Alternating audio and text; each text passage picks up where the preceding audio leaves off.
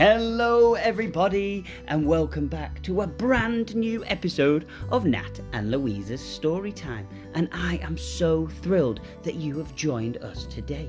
We have a very exciting story, and today's story is The Lion Inside by Rachel Bright and Jim Field. So I hope you're ready. Let's begin. In a dry, dusty place where the sand sparkled gold, stood a mighty flat rock, all craggy and old. And under that rock, in a tiny full house, lived the littlest, quietest, meekest brown mouse. He was so very tiny, so incredibly small, that nobody noticed him ever at all. Hello. He got trod on and sat on and missed out for stuff, ignored and forgotten Yes, Mouse's life was tough. Meanwhile, far above, on top of the rock, times were quite different. It was Lion O'Clock. This huge, toothsome creature made sure everyone saw how important he was by how loud he could roar. He was head of the pack. He was shouty and tough. He loved showing the crowd he was made of strong stuff. Yes, all were impressed by this mighty King Cat. If only, thought Mouse, I could be more like that. Then one then late one dark night, in his Minnie Mouse bed, the cleverest thought popped into his head. He jumped from the covers and held up a paw. I've got it, he said. What I need is a roar. I mean, what if this mouse with the weeniest squeak was a little more grrr and a little less meek? Well, he'd still be the smallest of fuzzy brown mice, but he'd make friends and join in, and life would be nice. Yes, thought the mouse, I must find out how. I will learn how to roar, and I will learn it now. But, no oh my gosh, there was only one beast who could teach him this thing, but might make him a feast.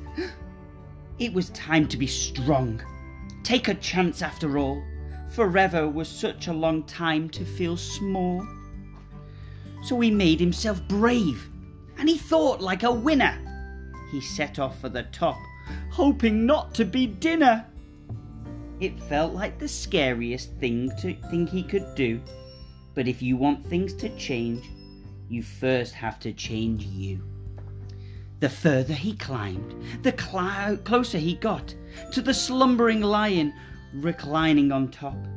Then at last, as he stood on his tippy toes, he found himself suddenly nose to nose. Uh, uh, um, gulp, pardon me. Wake up, Mr. Lion. You've got company. Um, squeak. Mr. Lion, what I've come for you for is squeak. Do you think you could teach me your roar? A silence befell that twinkling pet, plain. Lion opened his eyes and puffed out his mane. Time slowed right down. Why, it felt like a week. Then he opened his mouth and he let out a The lion was shaking, his paws all a fumble. He was backing away with a scrambling tumble. Don't hurt me, he whimpered. Oh, try to be nice. Well, my goodness, this lion was frightened of mice. Don't worry, Mouse peeped.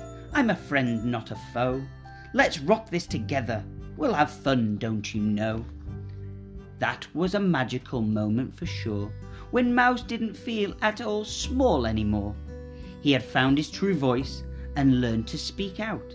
And for that, you don't need to roar or to shout. And from that day and always, the two were a pair. They both liked that rock better now the rock was to share. The mouse, while still little, felt big in his head, and Lion, he still roared, but with laughter instead. Yes, that day they both learned that no matter your size, we all have a mouse and a lion inside. The end. I hope you enjoyed our story today. Come back for another story very, very soon. Take care of yourself. Stay safe. Bye bye.